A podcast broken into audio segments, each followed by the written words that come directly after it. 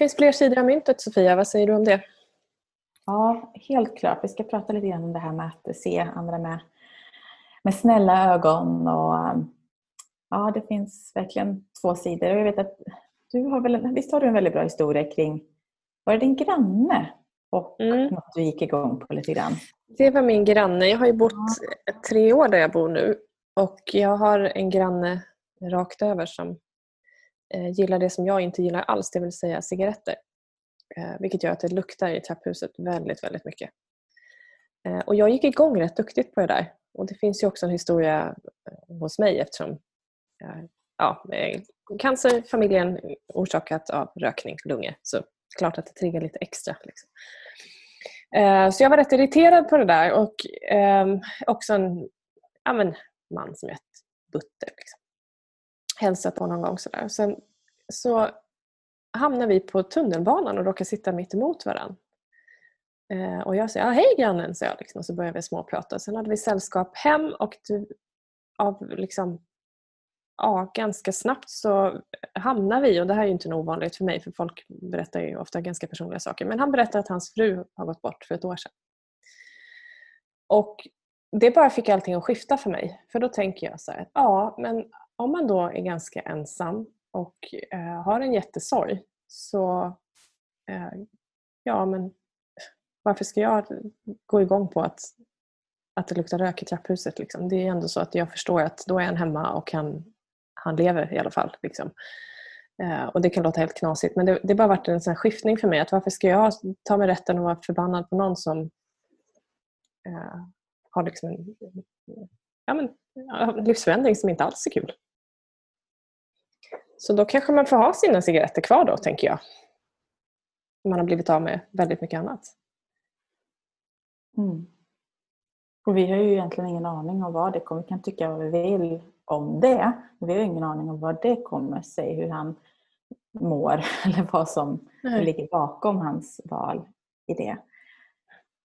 Eh, och det är ju en, ja, ganska stor skiftning att tänka annorlunda. Så vad hände då? Vad, för det fortsätter att lukta rök gissar jag i trapphuset? Ja det gör det. Jag ställer upp och vädrar. Jag har också en granne som håller koll när jag inte är hemma. Jag vet att det är koll på liksom att, eh, ja, om det är någon där som inte är jag eller ja, sett att du har varit iväg och pratar över balkongerna och sådär. Så eh, helt plötsligt så har vi en relation utan att ha en relation och jag vet att det eh, finns en omtanke fast man liksom inte är nära. Och det är ju väldigt fint. Och då är det väl skitsamma om det luktar rök i trapphuset ibland, tänker jag. Mm. Ja, och så är det ju ofta när vi går igång på saker så är det någonting som triggas hos oss själva. Eh, så där kan vi ju alltid börja, om det skulle vara så. Sen kan man ju tycka vad man vill om det, men eh, någonstans handlar det om att förhålla sig till det. För att, att få honom att sluta röra, alltså alternativet hade ju varit att flytta. Det kan man ju om man ska röra Ja, lite. eller om vi börjar backa lite till. Om jag ska lägga varenda dag eh, så fort jag går utanför dörren i mitt hem på att bli irriterad. Mm. Det är ju så korkat så det liknar ingenting. För då är det verkligen som du säger, i det läget då är det så här, ja antingen kan du flytta eller så får du sluta sura och jag valde att sluta sura. Mm. Eh, så att det där, vad, vad lägger vi energi på? Liksom? Det, mm. eh, Ja, och så här om man ska dra det steg till, för det här kan man ju dra som en parallell i vilket som på arbetsplatsen eller hemma och det är någonting man går och irriterar sig på som egentligen kanske inte är en jättegrej och han är ju inte medveten om det. Mest troligt känner inte han ens av att det luktar rök för han är i sin rökbubbla. Så att han tänker säkert inte ens på att det luktar. Så det hade ju kunnat vara ett alternativ att säga att, eh, att, att, det luktar i trapphuset. Så att skulle det vädra, så att han gör det då och då. Eh, eller tänker på att det röker balkongen eller vad det nu är. För han kanske rökt in. Alltså, då hade ju kanske han ja absolut, jag har ingen aning om vad du säger till.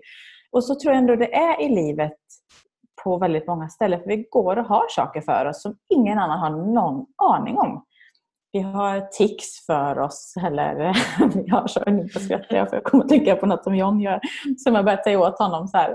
Han typ så här, gör något han äter. Och, och så han brukar reta mig för det. Bara, vi har varit ihop i 18 år och nu stör du dig på det. Kan du inte sagt det för länge sedan? Så nu har han, han är jättegullig för han ändrar på sig också.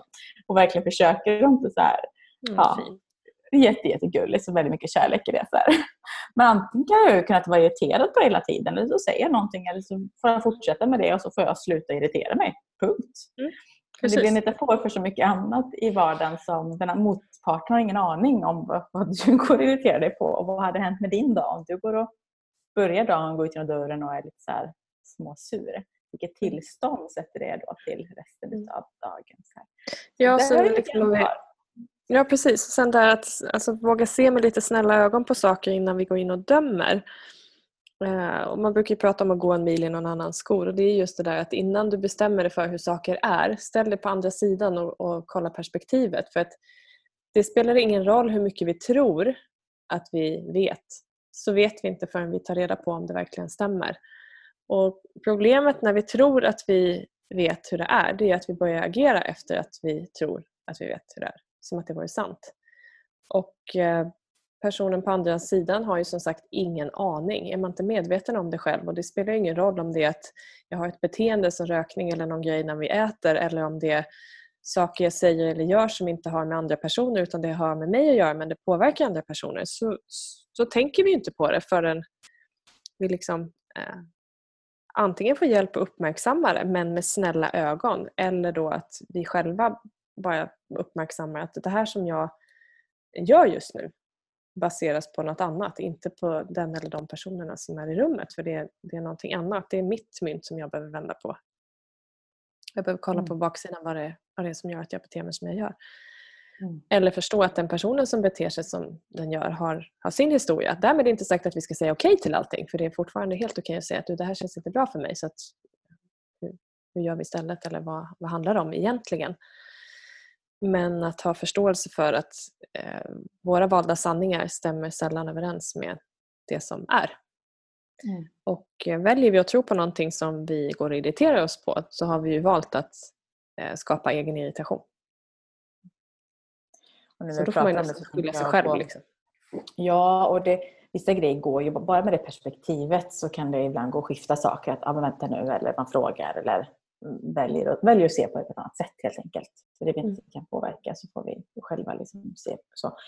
Men sen, eh, som vi alltid tjatar om, ta hjälp, gå på coaching, gör någonting om, om du känner att det blir för mycket och du behöver, behöver hjälp att skifta tanken. För ibland är det inte så enkelt som att bara tänka på ett annat sätt.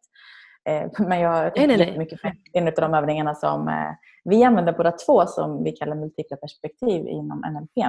Men som är fantastiskt när vi leder människor i, i att just få perspektiv. Eller har, Perceptuella positioner för den som gillar LNF-termer. Det är samma. Ja, Precis, det är samma sak. Lägger Ja. till, lägger till det bara. Precis. Eh, och just att utan att behöva gå in och hantera det med den andra personen. För det kan också vara bra att veta om att vissa konflikter vill vi kanske inte ta. Det handlar egentligen om mig och mitt, hur jag ser på det. Men jag vill ändå lösa det och det ska vara lugnare kring det. Så det finns väldigt mycket saker man kan, man kan göra. Mm, ja. Ja, den är fantastisk och den är oftast väldigt snabb. Ska jag säga, Mm. förutom när du ledde mig, mig i den en gång. Eh, ofta så går ju den på bara några minuter. Ja. Att egentligen ställa sig sig själv i den andra personen och som en oberoende observatör. Och Det som, som den ger, som är så häftigt, är att dels så får vi backa ur våra egna beteenden och se vilken effekt det får och känna efter. Liksom, blir, det, blir det bra när jag har med mig det här in i en diskussion? Det är fritt att säga och tycka precis det man vill, ocensurerat osensurerat, så man liksom får låta popcornkastrullen koka över så att det inte ligger och kokar på insidan. Och sen hittar du ju faktiskt nycklar till hur du kan välja att eh, tänka, känna, göra, eh, börja med, sluta med, fortsätta med istället så att man hamnar på en bättre plats. Liksom. Kanske framförallt mentalt själv så att man slutar lägga energi på trams men också faktiskt i om det är en person som du ska träffa igen eller möter på liknande beteenden så har du liksom ändrat det redan. Vilket är jättecoolt. ja, Mm. det är det. Och sen alltså en en helt annan sak men i all enkelhet så det som brukar hjälpa mig ibland. Om det är någon jag går igång på eller känner liksom, ö, irritation kring. Så kan det bara räcka så, så här som vi brukar säga, att det föds inga dumma bebisar. Så alla bebisar som kommer är jättesöta, jättegulliga med alla goda intentioner. Och den personen också en liten bebis någon gång. Så att du skiljer person från beteende egentligen. Det den Mm. gör som vuxen eller när det nu är eh, kanske inte alls är helt okej eller triggar mig på något sätt. Men bara ibland är bara se personen som den, det lilla barn den faktiskt en gång var med Mm. allt det goda så kan det också hjälpa. Så, ja. Precis. mm. Grannsämja Så- i all ära. Det är väl väldigt bra Ja. gjort Jenny. Stolt över dig. Tack. Jag uppskattar feedbacken. Det, det, var, det var så här märkligt ögonblick. Jag vet inte ens om det framgår när jag berättar det men det var verkligen en sån här dealbreaker. Jag bara, men herregud, ska jag gå och vara sur på en person som har mist en människa för att? Liksom. Det är jätte, jättetramsigt, taskigt. Mm. Mm. Jag behöver ju något helt annat. Liksom. Jag är ensam. Mm. Ja, precis. Ja, ja. ja, men fint. Vi hoppas att kunna ge lite perspektiv kring att det finns alltid två sidor av myntet och eh, alltid kanske fråga sig själv om det är något som du triggas kring. Alltså, men vad, vad, är det, vad handlar det här om egentligen hos mig? Och börja där. Det brukar vara en bra grej. Ja, tack för dina kloka ord Jenny. Tack Vi själv. Vi ska fortsätta med dagen här och eh, tacka så jättemycket som vanligt för att du lyssnar på vår podd. Eh, det är vi jätteglada för.